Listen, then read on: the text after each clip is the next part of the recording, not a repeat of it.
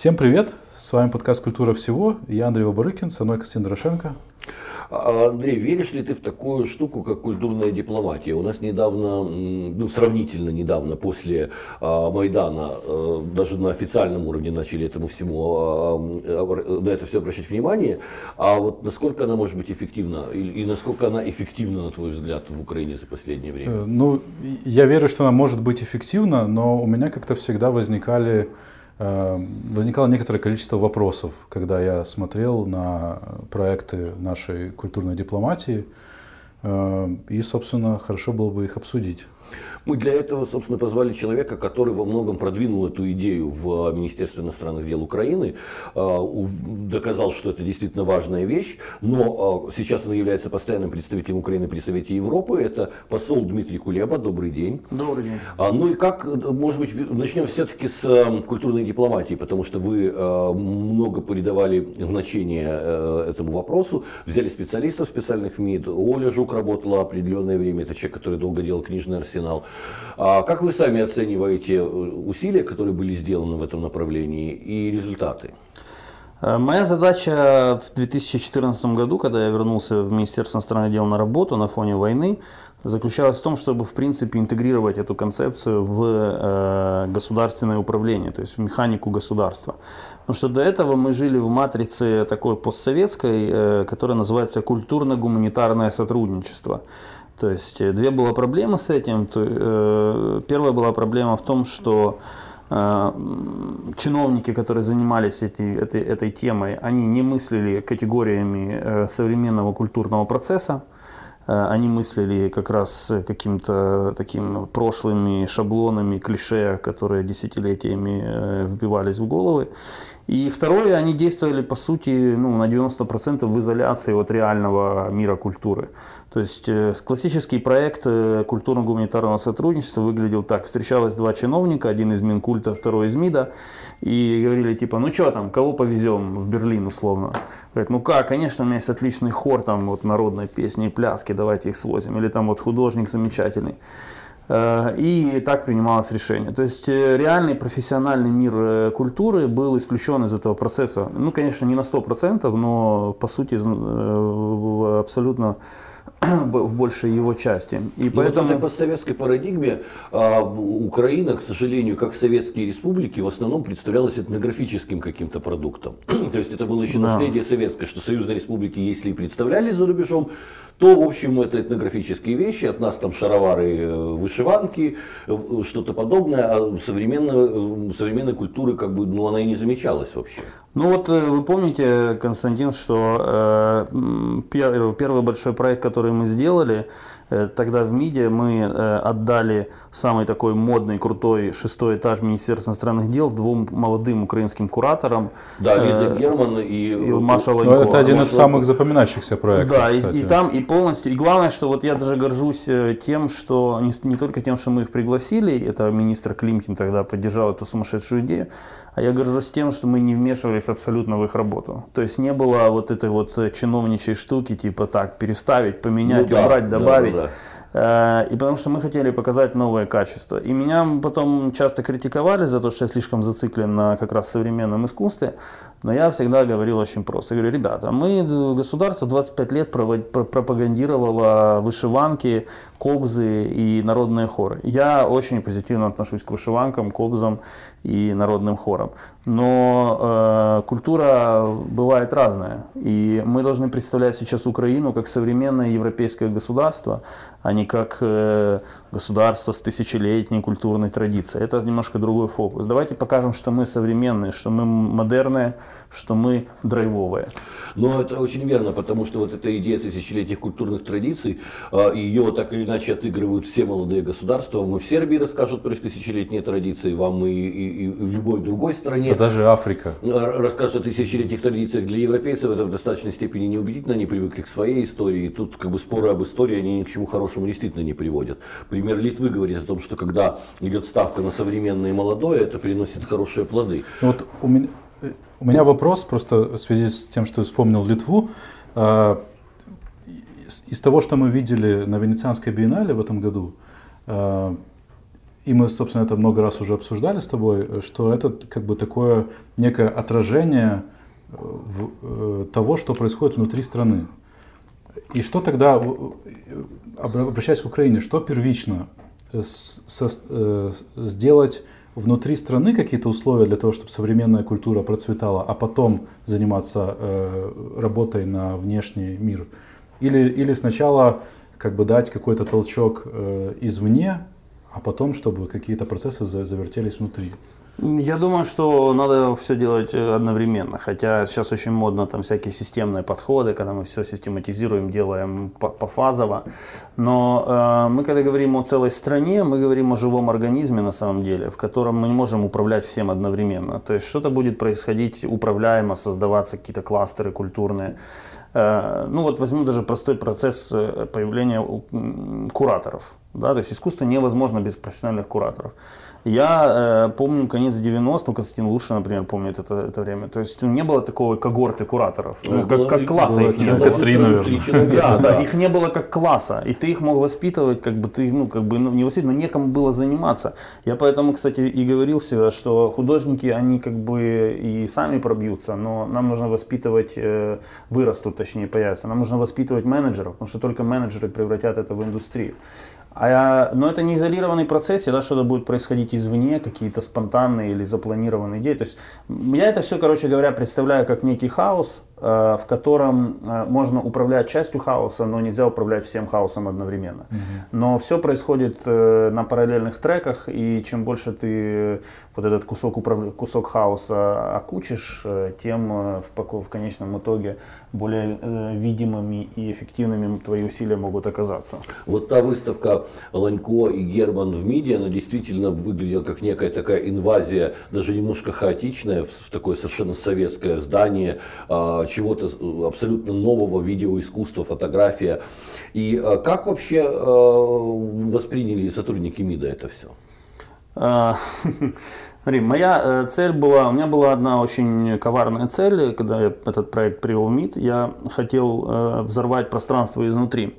Потому что когда я вернулся на госслужбу, я намного острее начал ощущать вот эту всю кондовость и зажатость э, коллег, которые замечательные люди, хорошие профессионалы, но, условно говоря, ходя по коридорам МИДа, они всегда смотрят в пол. То есть это их э, как бы взгляды, их обращен э, прежде всего туда. Я никого не хочу обидеть, как бы я сам часть этой системы, но есть определенная реальность.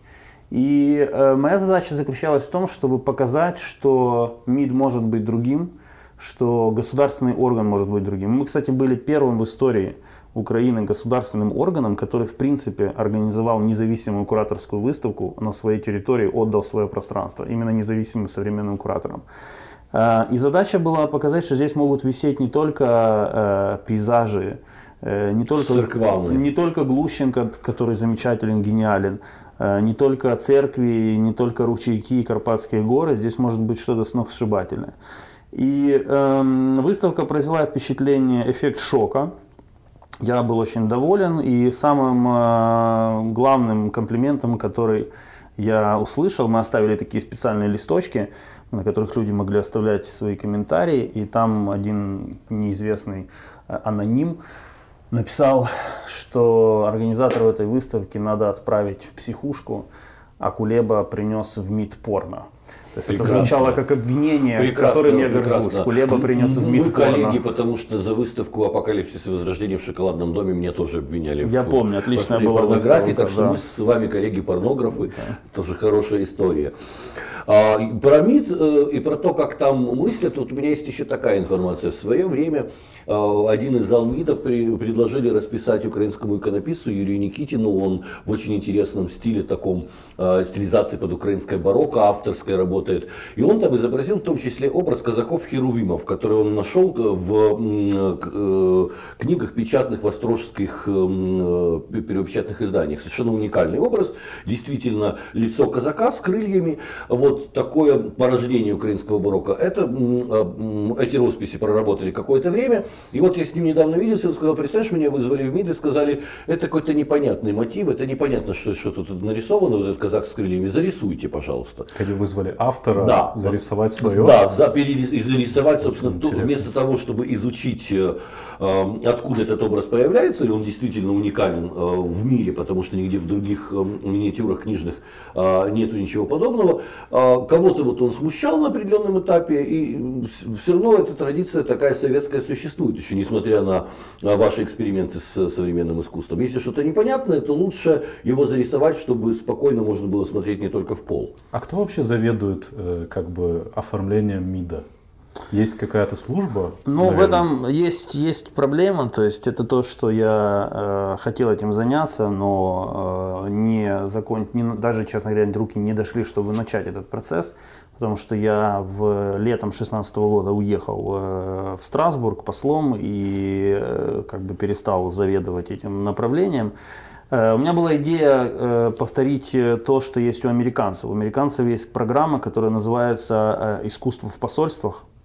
То есть, когда целенаправленно приглашаются кураторы, когда, которые едут э, в посольство Америки в конкретной стране, смотрят на ландшафт, на контекст, какая страна, что здесь происходит, и разрабатывают полностью как бы дизайнерскую программу. Прекрасная идея. Похоже, кстати, на то, как э, работает посольство Нидерландов. У них просто по закону все государственные структуры обязаны закупать на бюджетные деньги современное искусство, именно нидерландское, и таким образом они поддерживают. Ну вот я бы хотел сделать что-то такое, но у меня до этого руки не дошли, как бы в результате все сейчас э, находится пространстве как бы волюнтаризма. То есть э, это не децентрализированный процесс.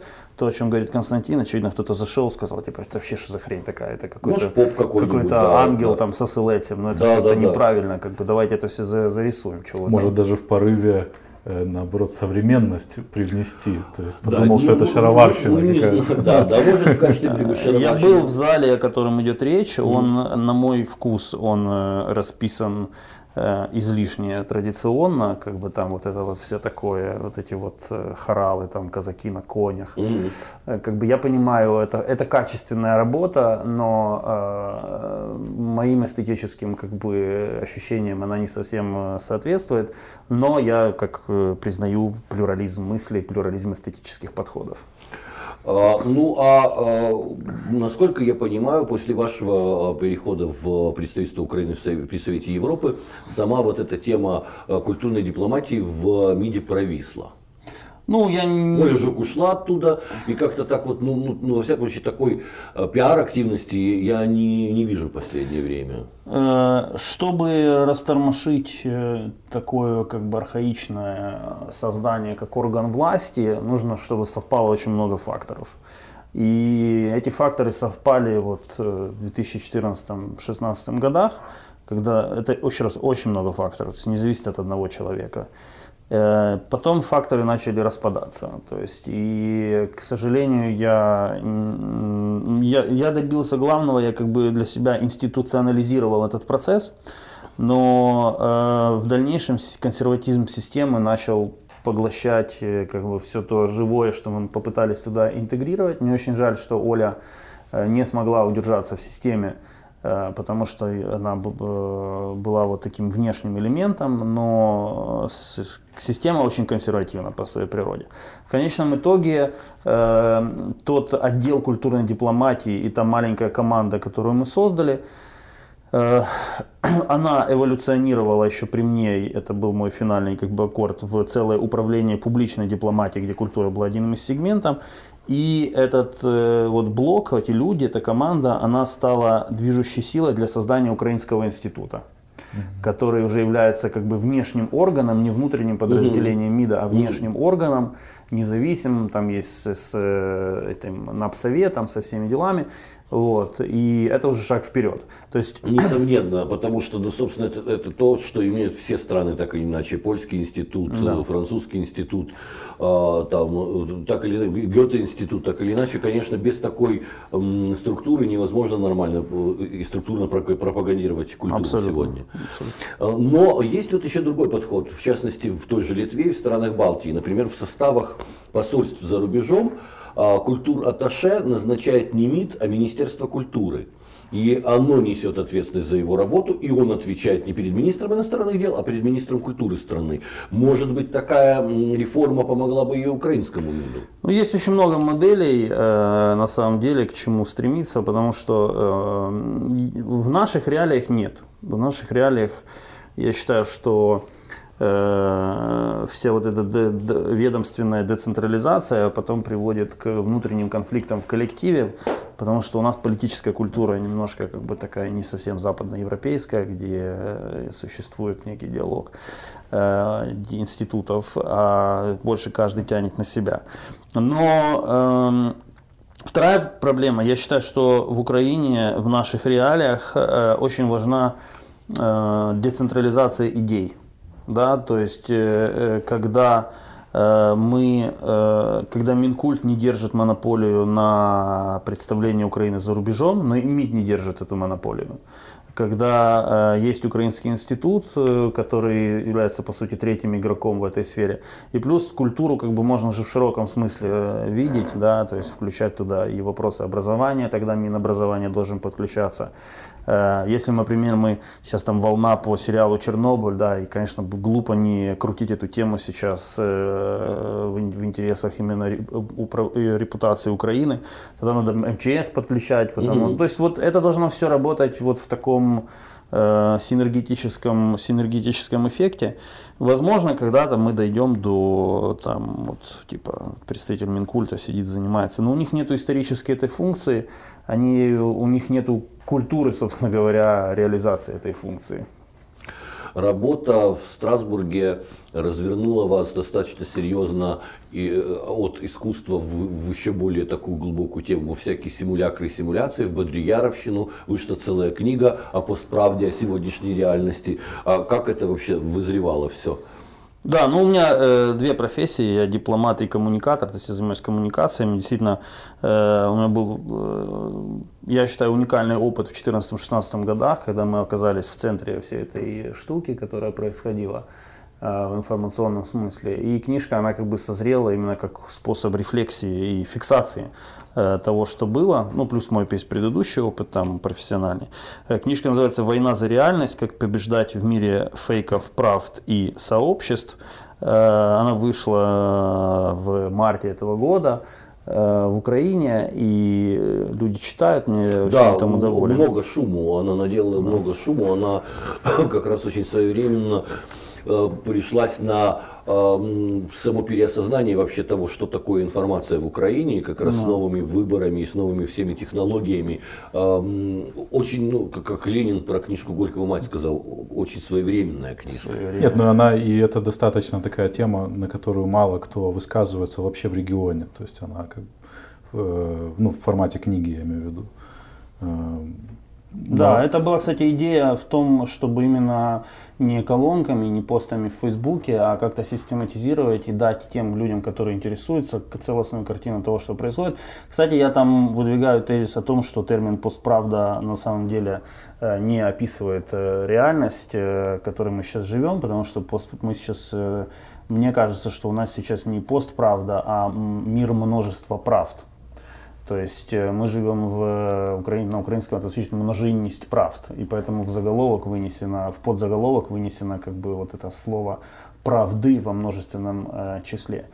Э, постправда это такой всплеск, как бы, да, когда э, мы э, понимаем, что жизнь как-то по-другому начала функционировать и информационно информационный мир начал э, другим образом, э, мы воспринимаем информационное, информационное пространство по-другому, а оно нас воспринимает по-другому.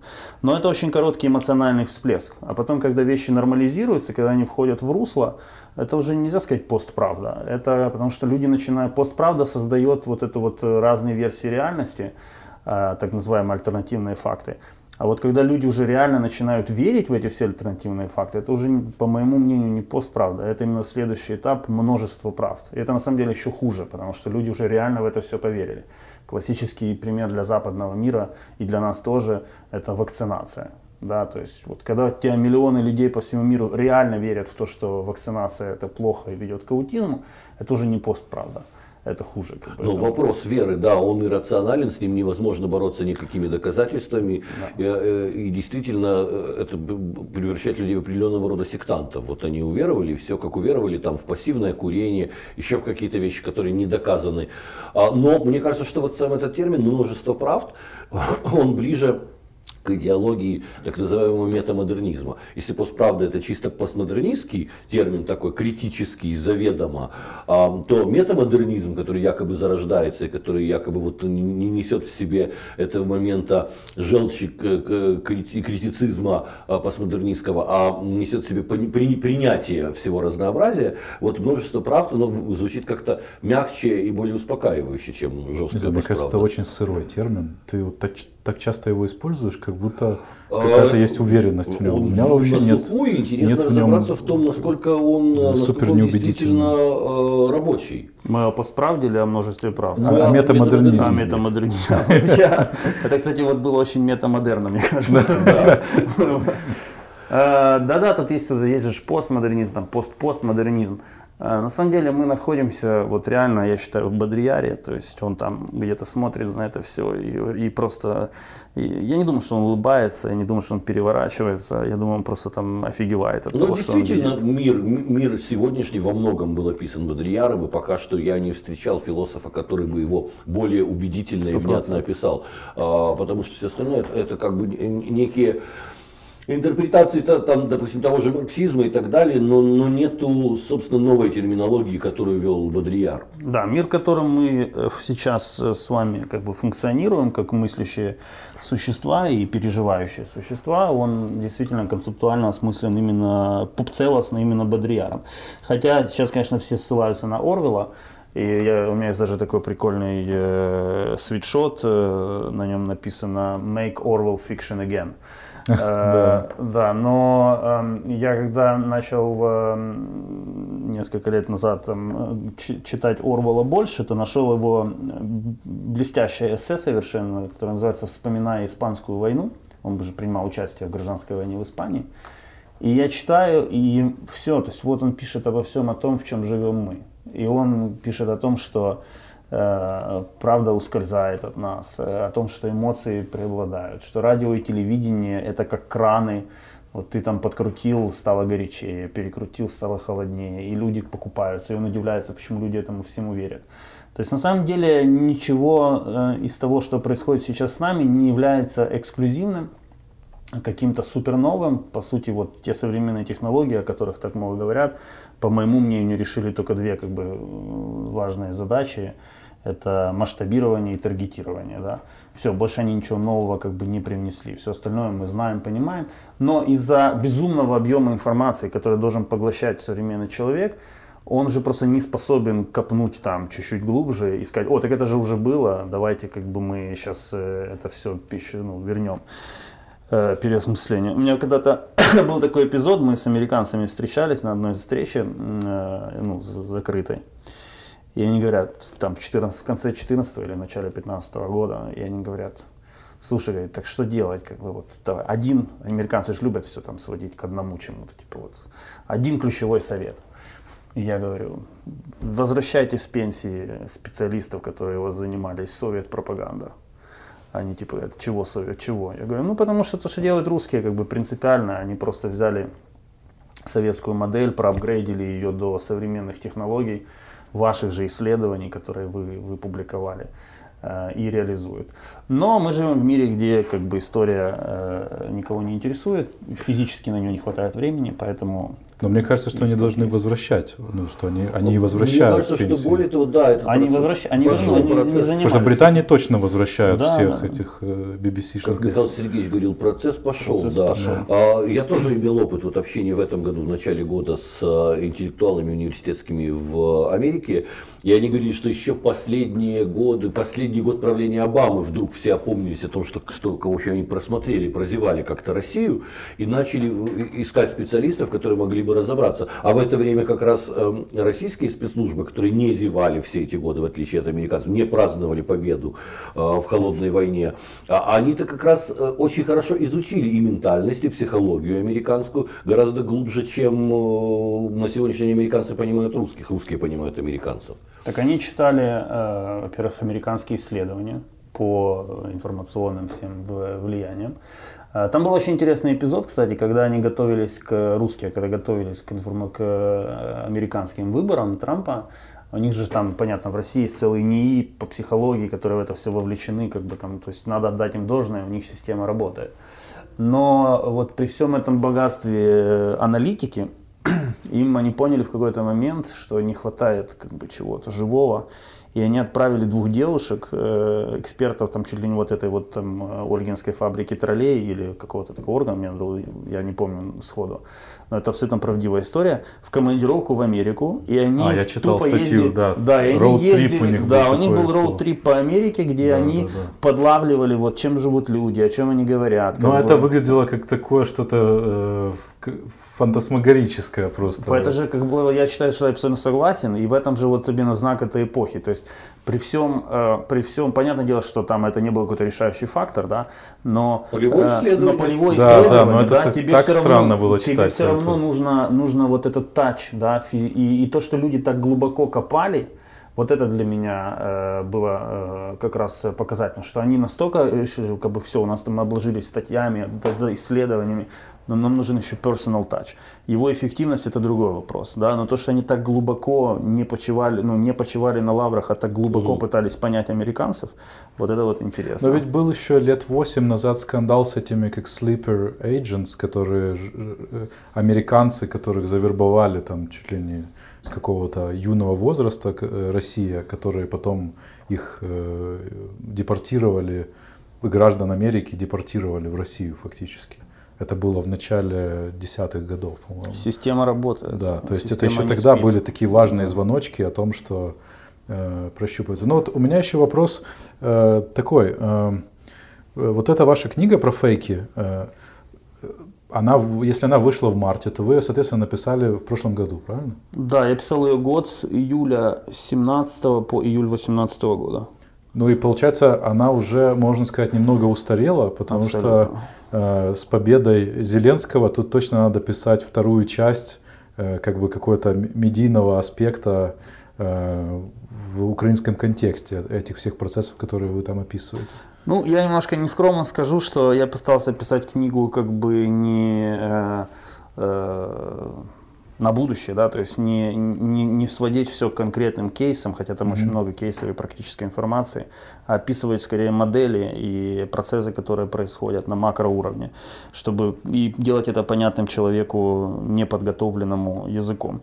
Поэтому для меня абсолютно не, не удивительно то, что происходит, э, не удивительна победа, не удивителен э, результат на парламентских выборах и неудивительно состояние общества.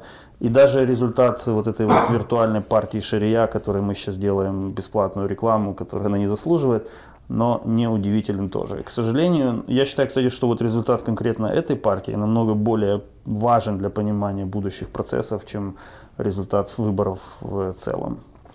Как, что можно прогнозировать относительно позиции Украинского министерства иностранных дел? Насколько серьезна возможная чистка в рядах МИДа, э, которую вот, э, объявляет партия президента, о том, что будут сменяться все послы? Как бы, насколько вообще у нас есть ресурс для такой серьезного обновления в Министерстве иностранных дел? Ну, я еще не слышал заявления о смене всех послов, но, конечно, для чисток никаких ресурсов нет. Э, вообще в государственном аппарате Украины нету человеческого ресурса. То есть вот есть те, кто есть, и есть миф о тысячах э, выпускников Гарварда и прочих университетов. Ну, есть, в конце концов, выпускники э, Института международных отношений. Куда Но я играются? гиперболизирую, как бы, ну, да. это, это же все мы помним, там, четвертый год э, и четырнадцатый год, когда вот сейчас у нас все там из Гарварда приедут, будут mm. у нас работать. Во-первых, выпускник Гарварда, выпускнику Гарварда рознь. Это тоже надо учитывать. То есть э, человеческий ресурс крайне ограничен, э, кадровый голод в стране сумасшедший, Э, никакого шанса там чего-то кого-то зачистить нет, понятное дело.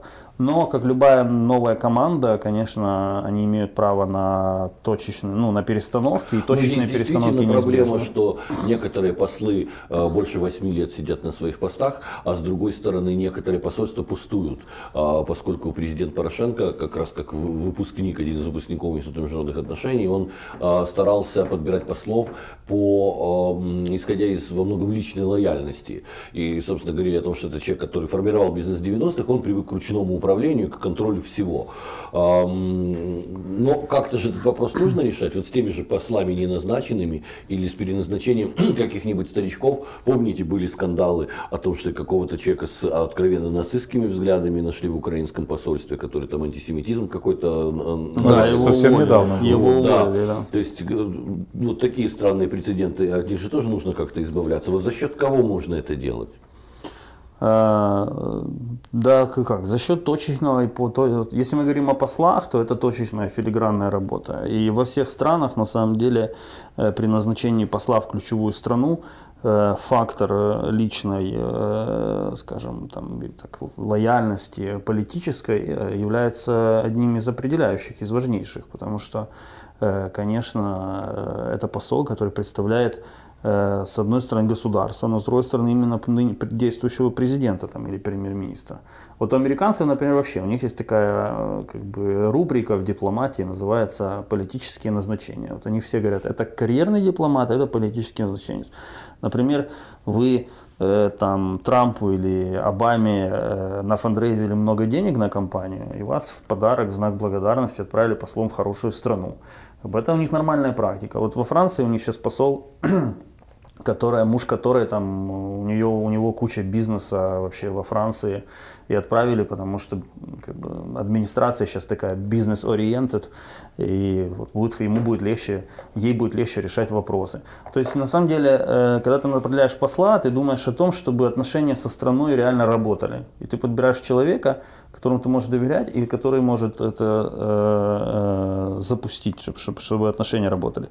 Поэтому тут работа филигранная. Что касается среднего звена там, и нижнего звена, то, конечно, я всегда эту идею продвигал, меня критиковали коллеги. Я считаю, что госслужба должна э, максимально открыть свои двери и быть открыта к внешнему вливанию свежей крови. Э, этот подход имеет ряд недостатков, но я считаю, что в наших условиях кадрового голода это единственный путь к поддержанию организма в здоровом, более-менее здоровом состоянии. А может ли карьерный дипломат э, быть хорошим послом? В большинстве случаев только карьерный дипломат в определенных точках может быть хорошим послом.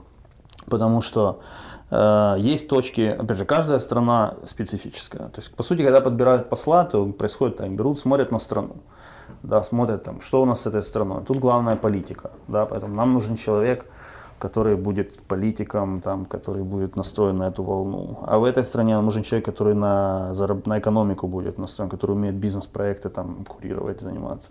Сюда нам нужен хороший коммуникатор, потому что здесь столица, там Лондон условно, столица медиа. Нам нужно, чтобы человек мог прийти на BBC и все это гениально рассказать. То есть подбор посла это точечная филигранная, э, филигранная работа. И у меня было пару кейсов, когда приходили ребята там и говорили, я был вот э, там в такой-то стране, прожил 5 лет, у вас сейчас там нет посла, давайте меня назначим э, типа пролоббируй меня там. Я говорю, ну чувак, при всем уважении, ты отличный парень, но ты не можешь просто прийти и э, стать послом, потому что ты пять лет прожил в этой стране.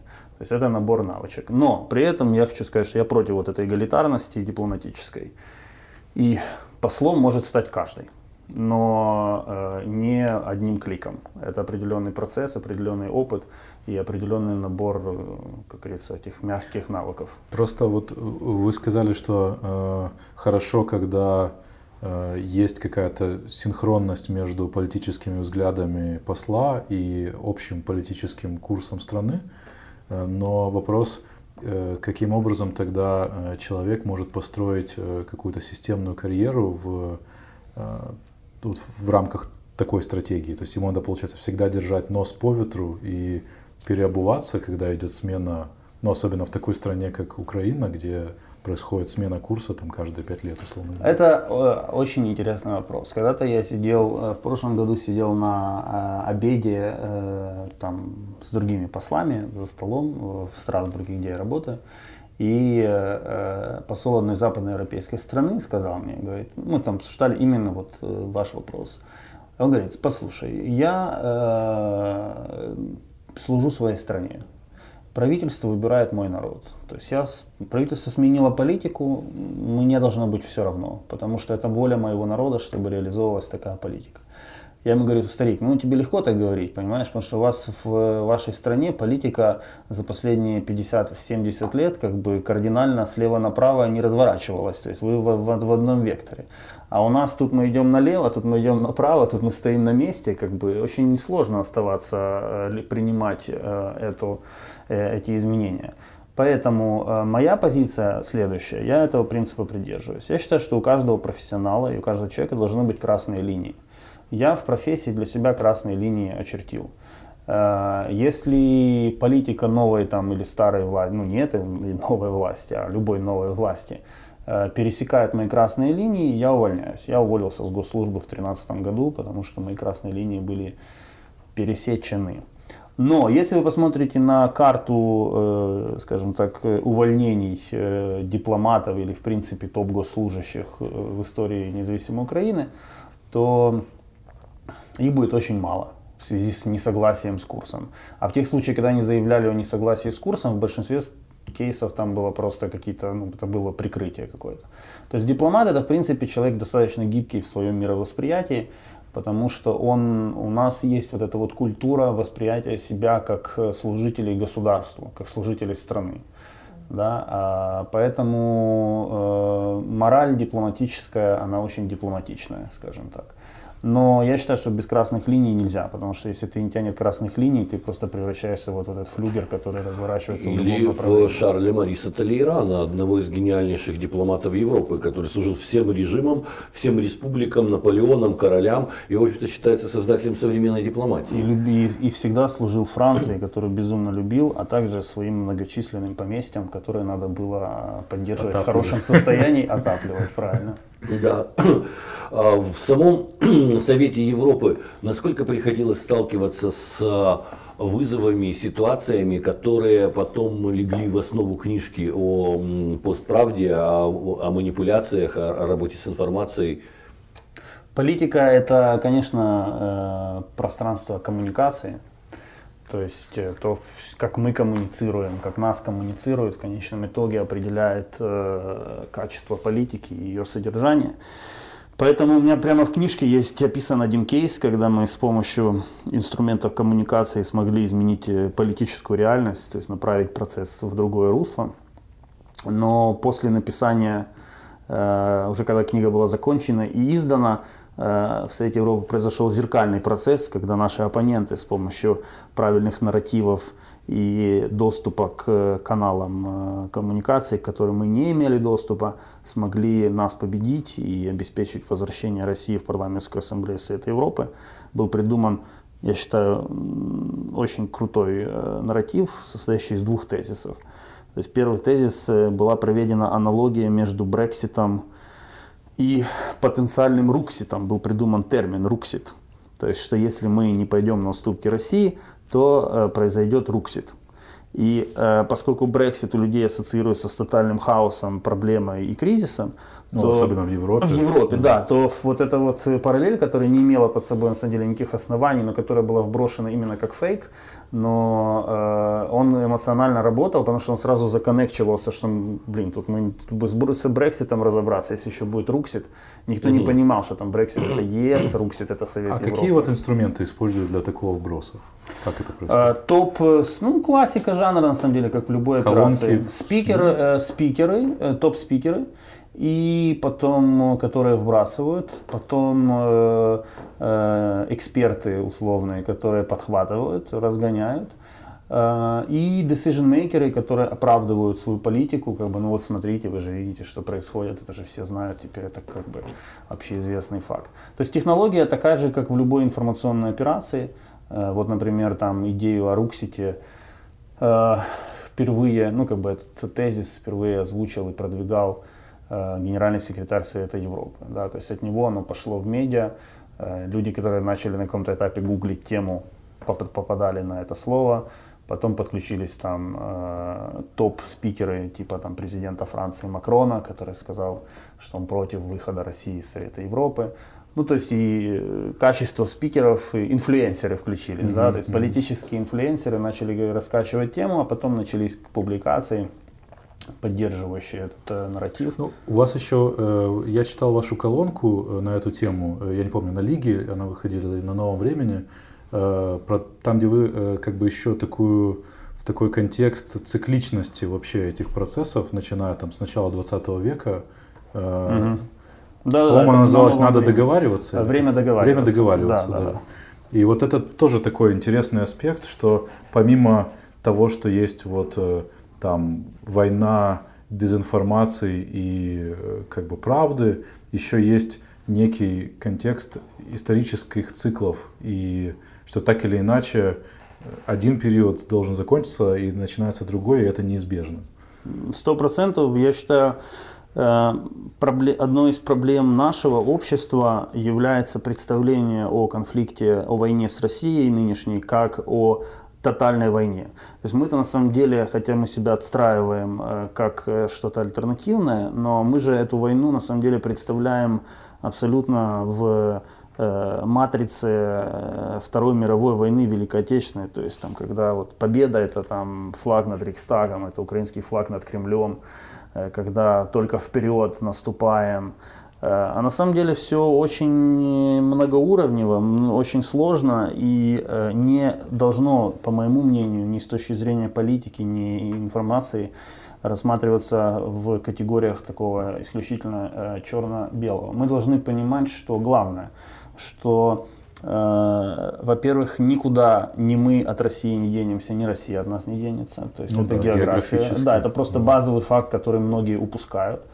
А, а главное, а второе, что, что мы должны понимать, это тот факт, что э, нравится нам это или нет, но в, миров, в матрице мировой политики Россия остается великой державой. То есть мы можем Но это угодно... колоссальные ресурсы. И это Я именно в этом Россия смысле. носитель колоссальных ресурсов. И, собственно, так э, интересы Украины постепенно издавались, начиная от э, договора с Германией Европала, который при Чечении был подписан в начале 20 века, который обнулил Брестский мир украинский и много других договоренностей обнулил, потому что Германия поняла, что сейчас ей выгоднее работать с Россией, с ее ресурсами. И как бы так оно и продолжается с тех пор. Но что мы можем противопоставить? В данном случае снова выиграла Россия с ее ресурсами. Украина Украины нет нефти и газа, что мы можем противопоставить? Неужели мы обречены все время на то, о чем Александр Лесь писал в своем стихотворении в 30-х годах, что когда Украина боролась и кровью стекала, Европа молчала. В общем-то, если смотреть на исторические параллели, то оно так, по сути, и должно продолжаться. Европа будет в какой-то момент молчать и сдавать украинские ценности, просто потому что капитализм в мире существует. Вот мы находимся сейчас в пространстве э, интерпретации, то есть и и, и нам первое, о чем нужно договориться, это о терминологии. Что мы понимаем под словом «победила»?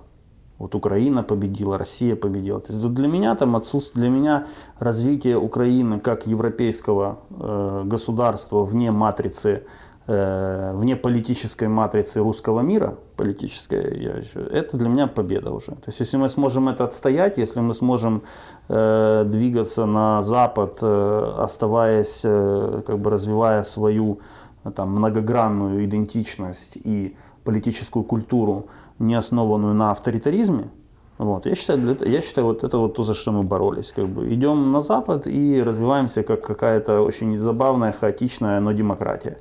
Э, если... есть вопрос территории еще, который э, это, это, это следующий, нет, это вот такая глобальная матрица. Вот я всем, всем говорю всегда, ребята, смотрите, есть э, две красные линии для, в моем понимании для Украины в отношениях с Россией. Вот первая красная линия, я только что ее озвучил, да, то есть что мы движемся, мы развиваемся как западно, как ну, по западной модели, скажем, да. А вторая красная линия – это территориальная целостность. Все. Все остальное является предметом переговоров. И в колонке, которую вы упомянули, я как раз это и написал, что есть темы, которые не могут быть, конечно, э, предметом договоренности. Но во всем остальном не понимать, что эпоха вот этого противостояния, когда с нами там плечом к плечу стояли все эй, и тоже не нужно преуменьшать их э, там, э, поддержку Запада в эти критические годы, но время закончилось. Запад хочет договариваться с Россией, Запад хочет находить с ней какой-то способ сосуществования. Россия тоже готова договариваться по ряду вопросов, потому что им тоже тяжело, это не нужно преуменьшать. А, ну и нам-то, как бы, опять же, сам Бог велел. Но договоренности не означают сдачу. Договоренность должна быть цивилизованная, рациональная. Э, я вот э, сейчас э, в Страсбурге, и Страсбург столица Эльзаса, очень такая интересная земля. Показательная история Эльзаса, Абсолютно. Да. Для меня очень было много там открытий, прежде всего связанных с последствиями Второй мировой войны для Эльзаса. И вот после Второй мировой войны французы, как бы центральная власть, да, тоже в Париже, должна была принять для себя принципиальное решение. Что для них важнее – единство Франции или справедливость? Справедливость по отношению к тем коллаборантам, там, к, там, к тем гражданам Франции, которые служили э, в СС э, и, и прочие смыслы. И они приняли решение, что при, самое важное это единство Франции. И вот это вот главный вопрос, на который мы должны в Украине для себя ответить. Потому что, мне кажется, у нашего общества этого ответа нет и у наших элит его нет. Для нас важнее единство Украины или справедливость по отношению к каждому участнику э, сепаратистских, э, сепаратистских вооруженных формирований. Но насколько можно сравнивать эту ситуацию? В свое время Франция действительно была а, оккупирована. В свое время а, маршал Лепен, который, собственно, ввел этот термин коллаборационизм в своем обращении к нации, объяснял, что таким образом он нацию спасает, что без сотрудничества с а, оккупантом просто будут бесконечные жертвы и определенное количество людей в это поверили. Э, и мы все-таки немножко в другой ситуации, в другом веке живем, и эти коллаборационисты, которых имеем мы, а, э, ну, страна не, не оккупирована, Украина не оккупирована.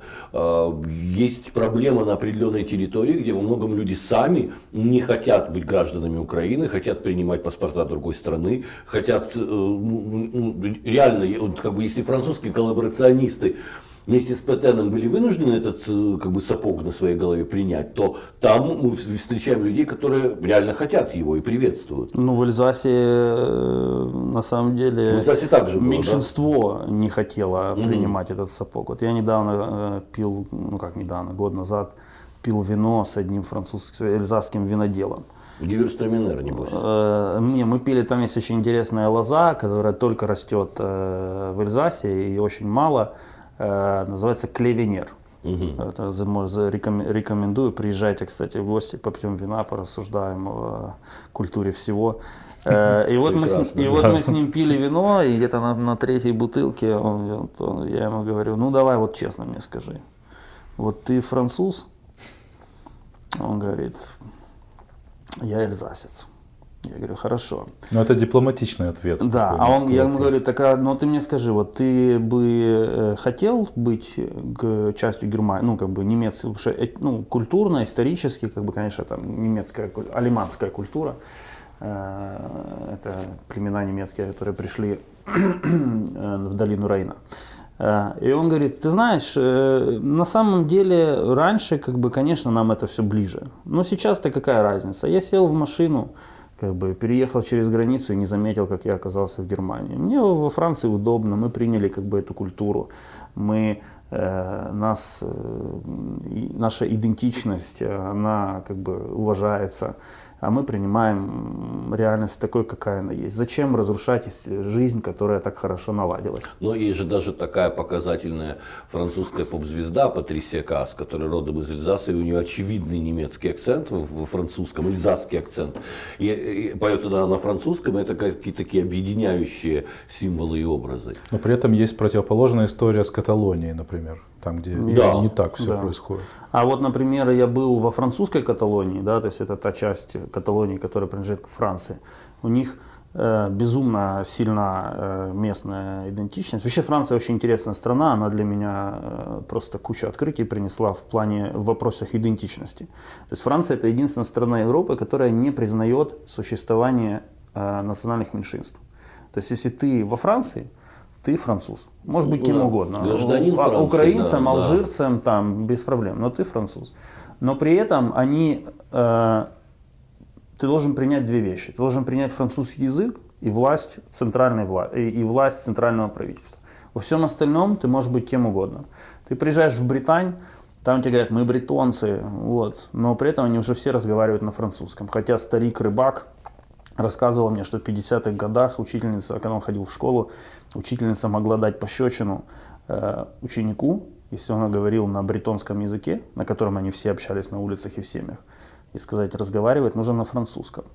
Сейчас они все говорят на французском, практически никто не Ну, помнит. по- Подействовала, значит, Работает, стратегия. да. работает. Стратегия пощечин, да. Это была лагерная франкофонизация. Да, да. Вот. И в Каталонии то же самое, безумная идентичность. То есть Да, она очень там проявлена, флаги очень, везде. Причем ну, вот тут интересно граница. Вот ты проезжаешь бывшую границу между Испанией и Францией. Интересно смотреть на эти бывшие границы, которые пустуют, разрисованы граффити. И если в испанской Каталонии висят только флаги Каталонии, и люди там, если там кто-то повесит флаг Испании, то он может получить по голове от соседей, то во, французском, во французской Каталонии рядом висят флаг Франции и флаг Каталонии. Очень интересное э, То же самое в отношение. Британии, то же самое э, в Эльзасе. Э, единственное исключение, которое я видел э, пока, это Корсика. Это, конечно, уникальный остров совершенно, но там у них э, безумный, э, безумный сейчас всплеск э, национализма и движение там Корсика Либра. И, кстати, я там немножко углубился в суть вопроса. Очень интересно. Рост корсиканского национализма связывают с созданием университета в старой, старинной столице Корсики, городе Корте, который стал как бы вот как таким краеведческим типа центром исследования э, истории. Они начали создавать, вот, ну как бы студенты, потом преподаватели, начал создаваться, усиливая, возрождаться этот культ э, корсиканского национализма. Мне это напомнило историю Харьковского университета, в котором под, э, под, под покровом краеведческих студий э, значит, развивался украинский национализм, возвращая, возрождающий историю казацтва. То есть это речь идет о Ну, 19 Грушевский там работал. о да. 19 веке, да, когда они тихо, тихонько под э, прикрытием краеведческих студий, по сути, развивали э, идеи украинского, ну, украинск- украинской Если, идентичности. если говорить о дипломатическом аспекте украинского национализма, то насколько он э, жизнеспособен э, в, вот в таком ну, глобальном контексте? Я думаю, что нынешний украинский национализм не жизнеспособен э, в принципе как общенациональное явление. И мы видим результаты выборов в парламент. То есть у нас, э, несмотря на все заверения российской пропаганды, которая много лет представляет нас как э, националистическое государство, но м, национализм не пользуется популярностью в украинском обществе. Э, Другое дело, что очень часто Э, Точнее так, другое дело, что мы выросли в культуре постсоветской, и, которая с советских времен проводила знак равенства между украинским патриотизмом и украинским национализмом. Да, украинский буржуазный национализм, вот этот вот мем, придуманный в советские времена. И э, в этом плане нужно очень четко э, э, разделять. То есть быть украинским патриотом это не значит быть русским, еще, еще не значит быть украинским националистом. Национализм в классическом его понимании, я не вижу для него каких-то животворящих источников в Украине, соответственно, его не может быть и в дипломатии, потому что дипломатия всегда отображение внутренности страны. А вот если говорить про другие консервативные лозунги, ну, там, армия Мова Вира и так далее, то это ведь тоже выглядит достаточно ну, ретроградски для там, Европы, для э, современности вообще.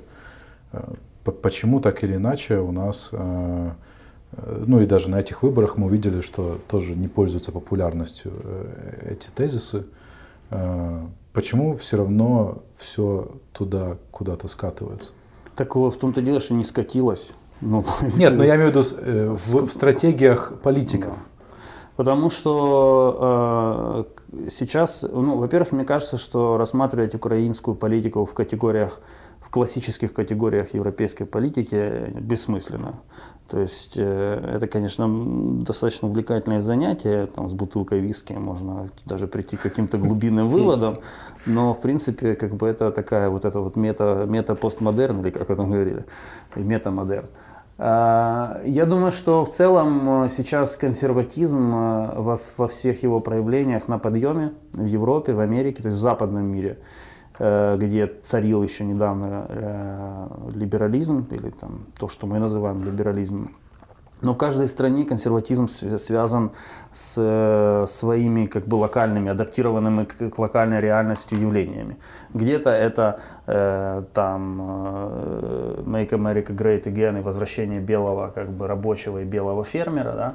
А где-то это вот эта вот армия нового мира.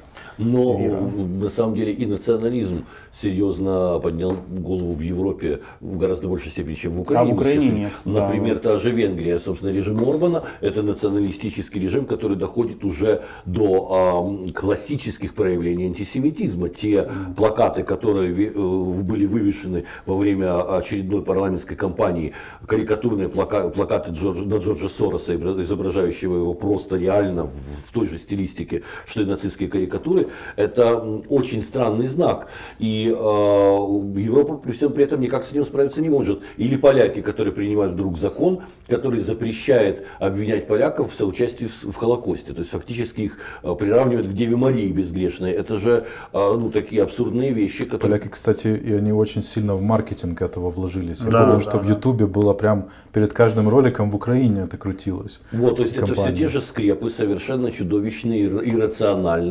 А, и а, они побеждают э, поэтому неудивительно, что в Украине есть тоже такие настроения.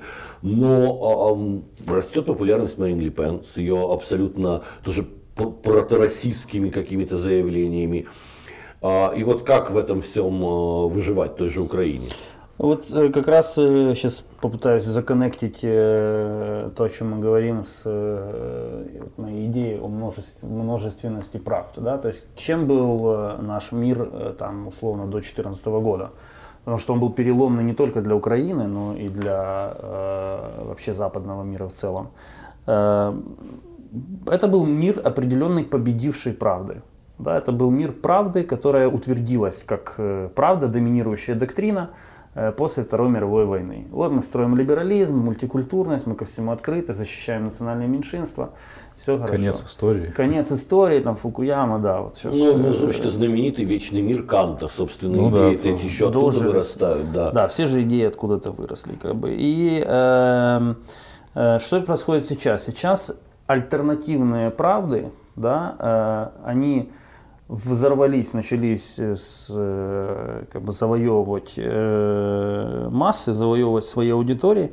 А теперь мы уже живем в этом мире, когда эти правды нашли своих почитателей, эти люди уже будут цепляться в эту правду, они Вопрос будут защищать веры, ее. Же, да, да, они уверовали в это. Они уже, уверовали да. в это, да. И вот поэтому вот этот вот э, вспышка множества правд, это именно период постправды, по моему мнению. Он как бы закончился, и сейчас у нас есть вот эта картина множественности правд. Но закончится это все, и следующий период опять будет периодом некой победившей правды. То есть у нас сейчас чем интересно, чем нам интересно как людям, как, которые живут в это время?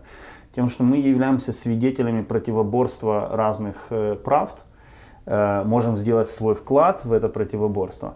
Но в конце концов определенная идеология опять победит, и она опять станет доминирующей, а остальная уйдет в маргинез. Был либерализм доминирующий, национализм был в маргинесе. Сейчас все как бы вот в состоянии такого протобаланса. Но вот кто победит, это интересно. Я не знаю, кто победит. Но существует при этом во всех этих движениях очень серьезный новый запрос на осмысление социал-демократической идеи.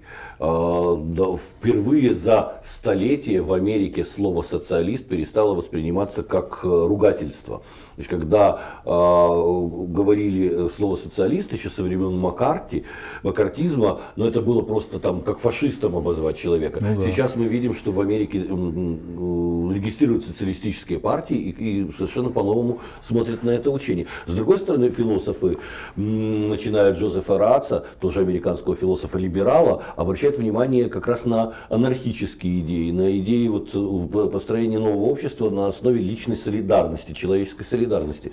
Я, я тоже думаю, что вырисуется какая-то совершенно новая, если не правда, то некая договоренность о том, что является приемлемым, а главное живым. Потому что неолиберализм действительно дошел до тупика. Вот. А национализм, конечно, ответом не является на это, потому что он смотрит Но... назад, а не вперед.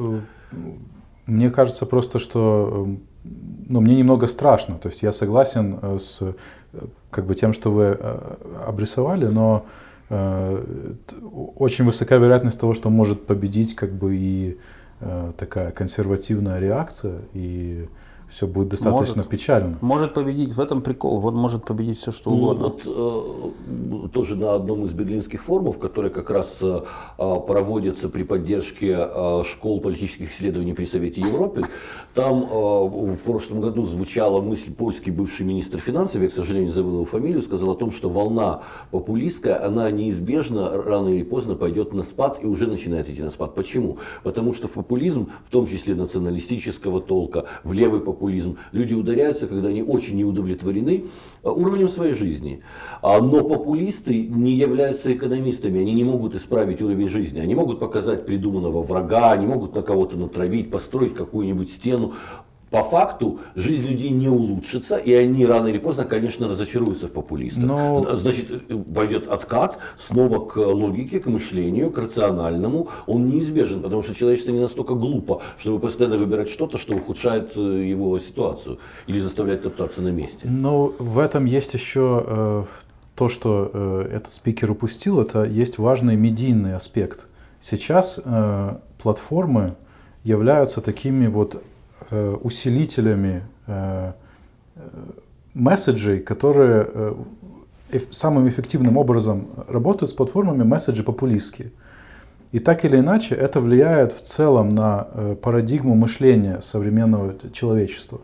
Поэтому я бы не был так оптимистичен насчет того, что популизм себя изживет только из-за того, что э, эти люди не готовы решать реальные проблемы. Потому что то, что мы обсуждаем, что люди верят в плоскую землю, э, не знаю, в победу, э, в то, что евреи едят э, детей там, и, и так далее, это же на самом деле тоже во многом результат того, что такие месседжи самым легким образом распространяются на платформах.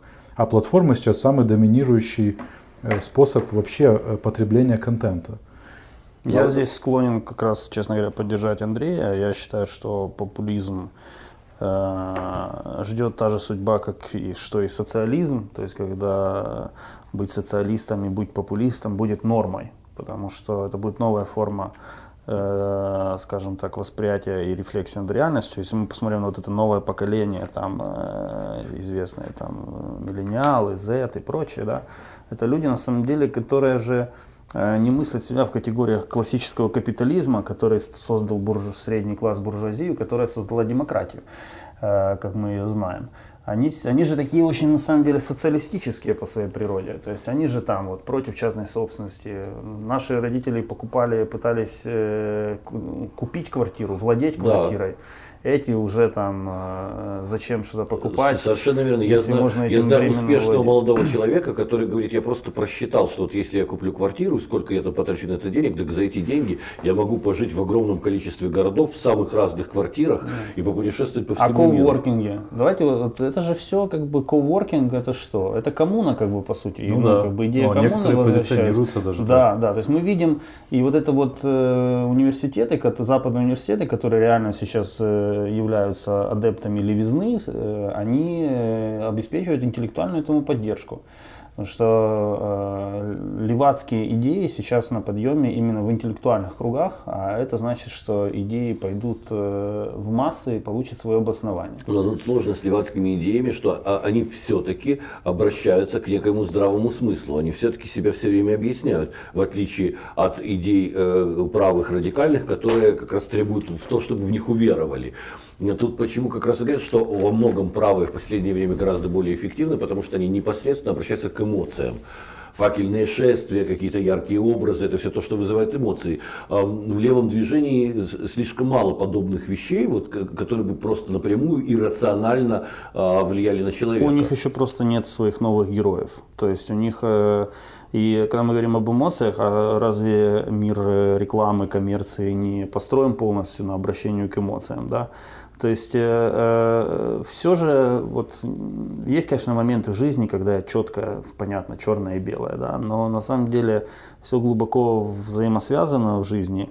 И э, в общем, я просто хочу сказать, что э, популизм, э, он, слово популист перестанет быть ругательным. Вот, вот, потому что это станет нормой. Что выросло поколение людей, которые вообще мыслят другими категориями, которые хотят э, другой жизни, для которых классическая политика иррелевантна в принципе. Она вот с, с кем не общаюсь там, э, из моих коллег из э, там, стран Европейского Союза, они мне все говорят, вот, кризис, у нас кризис политических партий, раньше все было понятно, моя бабушка голосовала за эту партию, мой папа голосовал за эту партию, я голосовал за эту а партию. А дедушка за Гитлера. А дедушка, ну это же как бы в рамках политкорректности ну, неприлично да. напоминать о таких, да, таких страницах истории.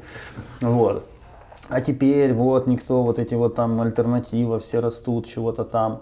Эм, почему? Потому что люди, информационный мир э, изменил людей. Мы не можем ожидать, что если человек э, целый день проводит в смартфоне в мире эмоций, что положив смартфон на стол, он захочет чего-то рационального.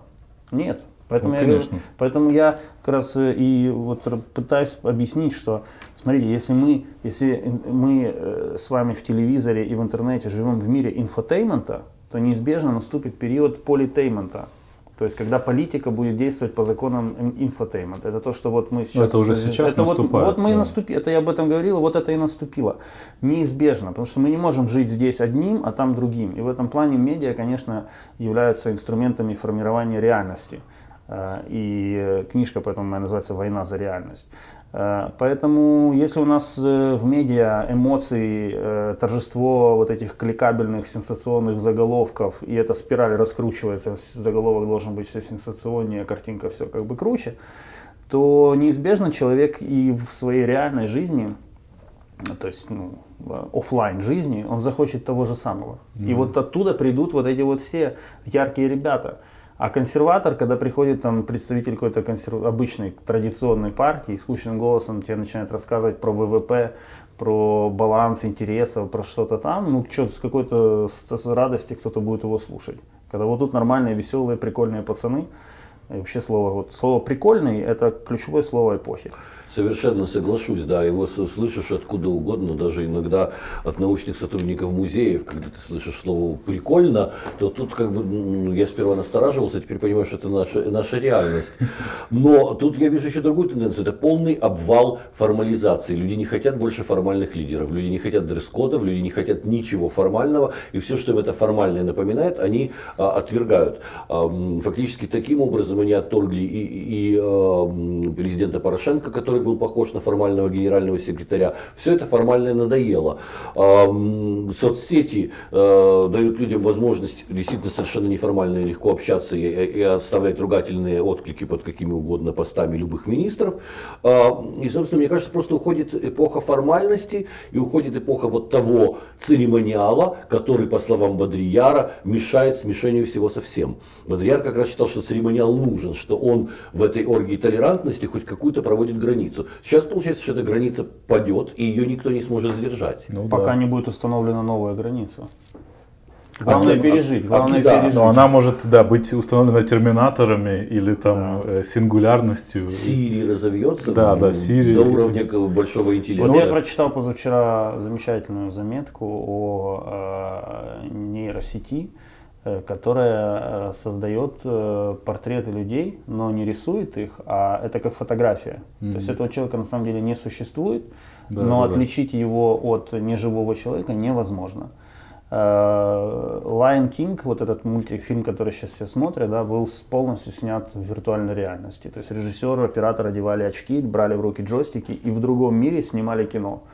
Ну, то есть э, в Америке есть парень, который зарегистрировал церковь искусственного интеллекта, который предлагает как бы признать, что искусственный интеллект это Бог и от этого отталкиваться. Поэтому кто установит эти новые границы, мы пока не можем сказать. И есть еще одна чудовищная новая технология, а, это возможность фактически полностью компьютерным образом изменять любую видеозапись, а, где можно, грубо говоря, сделать вот наше интервью, а, снять господина Кулебу, отфиксировать его мимику, изучить да. его язык и потом сделать абсолютно правдоподобный ролик, где господин Кулеба говорит, бог знает что вообще, своим голосом, при своей мимике. И вот это очень опасная история уже с постправдой, потому что вбросы какие угодно могут быть, и мы видим это, а тут получится, что мы просто можем вообще лишиться ну, да, и, вот. идентификации и а, а, ну, перестать иметь возможность отвечать за базар, грубо вот говоря. В контексте этого я иногда э, время от времени участвую в каких-то э, либо радиоэфирах, либо в круглых столах на тему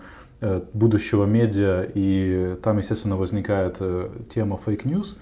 И я вот пришел к выводу, что в какой-то ближней и средней перспективе ничего, кроме э, каких-то э, курсов или э, технических решений по факт-чекингу э, для масс только, ничего не может противостоять э, дезинформации. То есть только какое-то повышение медийной грамотности или э, но на, на каком-то более масштабном уровне, чем это делается сейчас. Да, конечно. То есть э, мы должны принять э, один простой факт. Точнее, вот каждый человек, каждый из нас должен принять два простых факта. Первый – это что дезинформация будет всегда на шаг впереди э, любой технологии по борьбе с дезинформацией. Всегда создатели вирусов будут на шаг впереди создателей антивирусов. Э, и второй факт, э, который намного сложнее принять, это э, отказаться от мысли, что со мной это не случится. Потому что я суперрациональное существо, я же не вот этот Вася там какой-то, который читает неправильные сайты и э, не, пузыре, и да. не способен критически осмысливать. Вот со мной этого не случится, я смогу все распознать, я смогу адекватно все оценивать и сохранять здравый смысл. Вот если мы объясним человеку, что э, вот, ну, если люди примут эти два факта, э, то тогда нужно будет отталкиваться и что-то выстраивать, уже к чему-то готовить. Я считаю вообще, что э, вот мы сейчас живем на э, безумной волне э, борьбы за э, экологическую чистоту планеты. Да, вот следующая волна, это, конечно, будет волна информационной чистоты. И мы должны Э, объяснить людям, что, ребята, как бы, если мы не будем, если вы не будете ежедневно этим заниматься, практиковать эту инфогигиену, то ваши мозги сгниют. Э, людей же когда-то приучили, как бы там два раза в день чистить зубы, правильно? Объяснили, что вот ваши зубы сгниют, если вы не будете этого делать. Сейчас э, приучивает, э, приучиваем мученически все человечество к тому, что если ты не будешь выбрасывать, как бы э, контролировать свое мусоропроизводство, э, то планета сгниет. Вот э, настала эпоха третьей волны, то есть мы должны объяснить людям, что если ты не практикуешь инфогигиену, твой мозг сгниет. Все, дальше делай свой выбор.